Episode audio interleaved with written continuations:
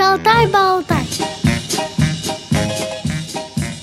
Здравствуйте, уважаемые радиослушатели! С вами ведущая Центыма Бойко и звукорежиссер Илья Тураев. А в гостях у нас по скайпу Ирина Сумарокова, кандидат психологических наук, председатель Нижегородской региональной общественной организации родителей детей-инвалидов с нарушением зрения «Перспектива». Здравствуй, Ирина. Добрый день. Ирина в нашей программе не первый раз, но за те несколько лет, которые мы не встречались, очень многое изменилось. И думаю, что есть о чем рассказать и узнать. Ирина, расскажи, пожалуйста, про свою организацию, про то, чем вы занимаетесь. Ну, поскольку наша организация создавалась родителями э, детей незрячих, основная наша деятельность это реабилитационная работа с незрячими детьми. Мы выделяем две возрастные группы. Это дети дошкольного возраста, то есть сразу мы берем детей с момента того, как у них замечено, что у них есть какая-то проблема со зрением, и до школы. И вторая группа – это дети школьного возраста. Значит, с детьми первой группы у нас проходят разнообразные реабилитационные занятия. У нас работает несколько специалистов с детьми. Это дефектолог, логопед, специалист по адаптивному физическому воспитанию. Также у нас есть педагог по раннему развитию, который занимается с детьми до трех лет. Затем у нас есть э, два педагога, которые работают на группе дневного пребывания. У нас такая группа бывает два раза в неделю. Это все касается детей дошкольного возраста. С детьми школьного возраста мы в основном проводим мероприятия досуговые, спортивные, социокультурные и мероприятия по социально-бытовой адаптации, а также разные мастер-классы и экскурсионные поездки. Но последние два года у нас появилась еще одна группа. Это уже молодые люди, старше 18 лет. Просто получилось так, что те дети, которые к нам ходили раньше, они выросли, достигли 18-летнего возраста, но не захотели от нас особо никуда уходить. И поэтому нам пришлось изменить устав, немножечко перепрофилировать свою деятельность и добавить еще и вот это направление занятия с молодежью. И еще у нас есть такое структурное подразделение, это досуговый центр для слепоглухих людей.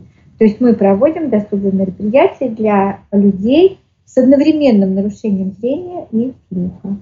Ну вот это, наверное, все, что вот у нас есть. А помещение, какое вы занимаете, это, это ваше собственное или где-то арендуете что-то? Помещение мы занимаем в центральном районе нашего города, это недалеко от Московского вокзала, где-то, наверное, пешком идти, если быстро идти минут 10, если медленно, то чуть подольше. Это помещение выделено нам администрацией города Нижнего Новгорода на условиях безвозмездной бессрочной аренды. По сути, это помещение в собственности у города, но распоряжаемся им мы, и, в общем-то, это вот на какой-то такой ну, достаточно большой промежуток времени. Мы его отремонтировали, приспособили под свои нужды, даже сделали там перепланировку. И вот сейчас, с 2012 года, мы находимся в этом помещении. Честно сказать, да, когда мы пришли в это помещение, у нас первое помещение было 70 метров квадратных, 76 или 74, уже не помню, а это у нас 158 квадратных метров. Мы, конечно, все пришли, педагоги, все, ой, хоромы, хоромы, а сейчас уже нам тесно, мы уже не помещаемся в том плане, что даже вот какой-то иногда хочется купить новое оборудование, но первое, о чем мы думаем, а куда мы его поставим, где мы его разместим. Надо вот уже какое-то нам еще помещение, наверное, хлопотать, потому что нам тесно. А вот говоришь об оборудовании. А какое оборудование у вас имеется? Оборудование у нас имеется самое-самое, что ни на есть разное. Ну, во-первых, у нас есть сенсорная комната. Там есть э, разное светоотражающее оборудование – оно размещено на стенах, есть фонтан, который просто стоит, есть люстра интерактивная, которая висит на потолке, есть панели э, разные, которые размещены на стенах, и есть стол для рисования песком, он ну, просто стоит как столик такой небольшой, за ним сидят. Есть у нас э, комната физической реабилитации, там у нас находится древний бассейн, сухой шариками. Я почему древний говорю, потому что это была наша самая первая покупка, которую мы купили в рамках международного проекта. Купили его в 2003 году. То есть он уже ветеран у нас, этот бассейн, но он, в принципе, у нас в хорошем состоянии. Есть модульный, из мягких модулей там горка, есть горка пластиковая, качелька пластиковая, есть велотренажеры детские, велотренажер взрослый, беговая дорожка, батут, уголок спортивный, где шведская стенка веревочная, там лесенка, гимнастическая скамейка. Есть у нас э, большая игровая комната, где детская мебель, где много разных пособий, развивающих игрушек, да, есть там машины разные, в которые можно прям садиться и кататься. Есть, о, есть такая уникальная штука, которая называется беговел. Это такой велосипед, на котором э, сидишь как на велосипеде, но бежишь ногами. То есть, когда еще дети не соображают, педали не умеют, а незрячие дети, они как бы позже начинают кататься на велосипеде, но вот эти беговелы им нравятся. Есть у нас такая конюшня у нас есть, где разные лошади-качалки, деревянные, мягкие, но, наверное, самая популярная лошадь – это пони-цикл. Это такой детский тоже тренажер, это лошадь с седлом, на нее садишься, ставишь ножки в стремена, и когда ты э, как бы прыгаешь, вот на, на ней как ножки сгибаешь, разгибаешь, попой прыгаешь, лошадь начинает ехать вперед. Если ты перестаешь это делать, лошадь останавливается. То есть вот такая вот есть у нас штуковина. Детям, в принципе, очень нравится, особенно у кого есть маленькое остаточное зрение – Вообще, вы знаете, вот если к нам прийти перед детским праздником в центр, даже не подумай, что тут дети не зрячие, потому что они катаются на велосипеде, кто-то на беговеле, кто-то на пони-цикле, кто-то на машине, да, все катаются и снуют, и движуха такая, конечно, очень это не для слабонервных, это вообще зрелище. Но обходимся без травм, все нормально. Потом есть у нас оборудование, комната социально-бытовой адаптации. Там у нас есть, э, ну, по сути дела, кухня. Есть и водонагреватели, холодильник, и микроволновка, и кухонный процессор. И недавно мы купили по проекту кофеварку рожковую кофемолку, хороший пылесос купили, гладильная доска, утюг. Ну, то есть, чтобы учиться, все домашние дела люди могли у нас прийти и руководством инструктора все это изучить, как это делается. Тем более мы в этом году планируем уже э, набирать группы реабилитации инвестиционный для позднеослепших инвалидов. Сейчас у нас идет проект, э, грант президента мы выиграли во втором конкурсе. Называется он «Расширяем границы возможностей». Он э, нацелен на работу с незрячими молодыми людьми, у которых есть дополнительные нарушения здоровья, или умственная отсталость, или какие-то тяжелые соматические заболевания, и также на работу со слепоглухими инвалидами. То есть вот мы будем заниматься социально-бытовой адаптацией. Кроме того, у нас еще есть оборудование для компьютерного класса и три обучающих мобильных телефона, два смартфона и один iPhone. И еще вот мы пытаемся сейчас купить два слепсунга, это для людей с ментальными нарушениями, потому что все-таки вряд ли они смогут освоить сенсорный аппарат бралевский органайзер для слепоглухих, бралевский дисплей и ноутбуков, ну, порядка, наверное, 8 штук у нас есть для компьютерного класса. То есть мы планируем вот, э, проводить занятия по компьютерной грамотности, по освоению разных адаптированных технических средств. Ну и кроме того, у нас есть там говорящие весы, говорящие будильники, бралевские часы, определители уровня жидкости, ну и многие-многие другие приспособления, которые удобно использовать незрячим и слабовидящим в быту и в повседневной жизни. Мне хочется вернуться к играм и игрушкам. То есть э, для наших родителей, скорее всего, более интересно будет узнать, вот какие именно игры для наших детей наиболее такие вот имеют развивающий эффект или вот как сказать более полезные, интересные, доступные? В принципе, ведь специально для незрячих детей э, игрушки, как правило, не выпускают очень редко. Поэтому мы используем те игрушки, которые продаются в магазинах для обычных детей. Просто покупая какую-то игрушку, да, надо понимать, э, насколько она удобна и интересна будет для ребенка. Ну, во-первых, э, мы используем разные сортеры, потому что, в принципе, это вот соотношение формы и размера это, наверное, первое, чего должны дети узнавать. То есть эти пресловутые круги, треугольники, квадраты и дырки соответствующие. То есть ребенок сначала делает это спонтанно, да, то есть он может круг совать в треугольную дырку, треугольник там в квадратную и так далее. Но потом, по мере приобретения жизненного опыта, он уже берет круг и сразу понимает, ага, это круг, его надо в кругленькую дырочку. А это треугольник, у него три угла, где-то у меня такая же дырка с тремя углами. Они есть разнообразные, в виде банок, и в виде домиков, и еще там в виде чего угодно. То есть вот это вот интересно. Кроме того, конечно, не зря эти дети любят озвученные игрушки, и игрушки, озвученные со световыми эффектами, потому что у многих детей есть какое-то небольшое остаточное зрение. То есть вот эти все поющие овечки, львята, которые поют, мигают и при этом крутятся там по полу, вот это тоже для незрячих детей представляет какой-то интерес, где можно нажимать разные кнопочки, получать разные звуки. У нас вообще был такой уникальный бегемот, но вот недавно его на пенсию отправили.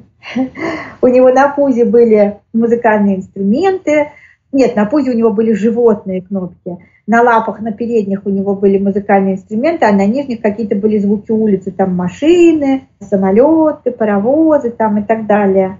Детям это очень нравилось, и они привыкали к этим звукам, идентифицировали их, понимали, что есть что. Потом э, очень широко мы используем монтессори материалы. Это пособия, они изготовлены из натурального дерева. В основном это цилиндры разные. Вот потом трафареты с вкладками, это типа пазлов, да, когда вот вставляешь там тоже треугольники, квадраты в эти отверстия, или там есть яблоки, листочки, цветочки, еще там разные, ну, просто деревянные пазлы, тоже очень интересно. Потом дети любят, вот вы знаете, мягкие игрушки почему-то дети не так любят, особенно вот мягкие, которые вот нам нравятся, которые вот такие очень мягкие, дети их не так любят, и многие незрячие дети боятся мягких игрушек. Но им нравится, вот мы заметили, знаете, бывают такие лягушки, тараканы, ящерицы, которые сделаны из какой-то резины, очень похожи на натуральные. Для нас они даже, может быть, мерзкие такие на ощупь, потому что они похожи вот на то, что вот в природе бывает. Детям это нравится, они любят это брать в руки и трогать. И... А вот если меховые игрушки, им больше нравится даже вот бывает такой мех вот как такими сосульками, как бы он вот. Вот это им больше нравится. Или бывают они такие кожистые какие-то. Вот то есть им такое вот больше нравится. Деткам мягкие игрушки, которые вот не мохнатые. Ну и еще дети любят играть, ну, предметы, которые, игрушки, которые имитируют разные бытовые предметы. Это тазики, ведерки, щетки, утюжки, я не знаю, молоточки. То есть им это все очень нравится. Ну и, в принципе, наверное, тоже любят играть настоящим предметом. Это особенно кухонную утварь. Очень нравятся мисочки разные, ведерочки, кастрюльки, ложки, кружки. То есть все, что можно одно в одно складывать, вынимать, это детям тоже нравится прятать. Дети это очень любят делать. А, вот, Ирина, мне еще кажется, что все эти игрушки хорошо, но незрячего ребенка, как я думаю, нужно учить этими игрушками играть и объяснять это назначение, да? Очень хорошее замечание. Потому что реально, если вот, например, видящая девочка, она увидела куклу, да, она видела в, мультике или где-то, да, что может быть, у нее есть младший там братишка или сестренка, но даже если нет, она все равно это где-то уже видела там к двум годам, и она понимает, что куклу надо взять и покачать. И она понимает, как ее правильно взять, как ее правильно качать. Незрячий ребенок, он этого не знает, если он этого не видел, не трогал. Ему, конечно, надо показать, что это кукла, ты ее хочешь уложить спать, вот головку клади вот туда вот себе на руку, да, вот так ее надо к себе прижать, да, и покачать, как правильно покачать куклу. Потому что очень часто, если ребенку не показывать, он не понимает, что делать кукла, он ее просто трясет, дергает за волосы, дергает за платье, то есть он, в принципе, совсем использует игрушку не по назначению. То же самое касается любых других игрушек, даже машинок. Да, он понимает, что у него колеса крутятся, но как ей играть, он тоже не понимает машинки, паровозики. То есть обязательно ребенку надо показывать, как с этим совсем упражняться, что с этим совсем делать. Безусловно, потому что сам ребенок без зрения, он не научится, как играть игрушку. Вы слушаете Радио ВОЗ. Напоминаю, что сегодня у нас в гостях Ирина Сумарокова, кандидат психологических наук, председатель Нижегородской общественной организации родителей детей инвалидов по зрению «Перспектива». Ирина, я знаю, что в вашей организации реализуется много проектов. Можно о них рассказать? Ну, вот об одном проекте я уже сказала, который по взрослым у нас, да, 18+. А второй у нас проект сейчас уже идет большой, это тоже грант президента. Это проект называется «Ранняя помощь. Успешный старт особенного малыша». Он направлен на развитие службы ранней помощи в Нижегородской области от 0, детям от 0 до 3 лет. Причем, вы знаете, мы этот проект делаем в партнерстве с реабилитационными центрами – которые находятся в нашей области, в городах Арзамас, Павлово, Городец и Дзержинск. И мы не стали ограничиваться только детьми с инвалидностью по зрению, а мы берем вообще детей с ограниченными возможностями здоровья. И как бы тут главная эта задача вовремя выявлять этих детей, детей с разными отклонениями, и вовремя начинать психолого-педагогическую работу с ними. Потому что очень часто родители вот зацикливаются на медицинской помощи и э, совершенно не развивают своих детей ну, с точки зрения педагогики и психологии. Этот проект как раз на это и нацелен, на активизацию психолого-педагогической помощи. И вот в рамках этого проекта мы мечтаем выстроить такие отношения с поликлиниками, с детскими, с детскими больницами, так, чтобы врачи участковые, ведь кто такой участковый врач? Это человек, который первым узнает о том, что у ребенка есть какие-то проблемы со здоровьем. И вот именно чтобы они рекомендовали родителям обращаться в реабилитационные центры или обращаться в нашу организацию, если это по профилю, или в другие организации, именно с тем, чтобы развивать ребенка, чтобы с ним работали дефектологи, педагоги, психологи, логопеды и, и так далее. Насколько эффективно вот это вот э, удается находить э, людей, которые нуждаются в этой помощи? Мне кажется, здесь самое главное это взаимодействие с медиками. Если есть взаимодействие хорошее, то идет прямо поток э, вот этих вот маленьких деток. Если взаимодействие немножко ослабевает, потому что там тоже текучка кадровая, да, меняются врачи, меняются специалисты. Чуть-чуть вот ослабили, чуть-чуть как-то не взаимодействовали, и сразу же смотрим, ага, малышей новеньких не приходят. Это не потому, что перестали детки незрячие родиться, а просто они пока не знают о том, что есть такой центр, что они могут туда обратиться. Вот, например, у нас в этом году в школе слепых была вообще очень грустная история. Набрался очень большой первый класс, по-моему, порядка 15 человек, незрячих детей. Пять из них было старше 9 лет. Это почему? Ну вот я думаю, это потому, что дети из области и из каких-то удаленных районов никто им не сказал о том, что есть такая школа, что можно ребенка учить. И приехали дети, конечно, очень запущенные, в тяжелом состоянии, с множественными нарушениями. То есть помимо слепоты там еще есть много-много всяких других нарушений. Не знаю, кто из этих деток уже вот как дальше будет учиться. Кто-то, наверное, на индивидуальном, кто-то еще как. Но, тем не менее, вот такой факт вот был у нас в этом году в сентябре. Я думала, что ничего подобного уже нет, что все-таки везде знают, и цивилизация достигла всех уголков. Я тоже так думала. Вроде как везде есть интернет, все им пользуются. Но получается, вот даже вот знаете, у нас есть мамочка, тоже она отдала ребенка в этом году школу, у нее ребенку тоже было 10 лет. И она его раньше не отдала, потому что они были не готовы. А, у них была такая, они просто не справлялись с проблемой туалета, у них не была решена. А когда эта проблема не решена, то в школу интернат ребенка не берут. Эта проблема должна быть решена. И а, у них тоже было много проблем вот с одеванием самостоятельным. И мама сразу сказала, вот мы, когда с ней обсуждали эту историю, решили, что ботинки мы купим только на липучке, никаких шнурков, а лучше вообще на резинке, чтобы он их просто надевал и снимал.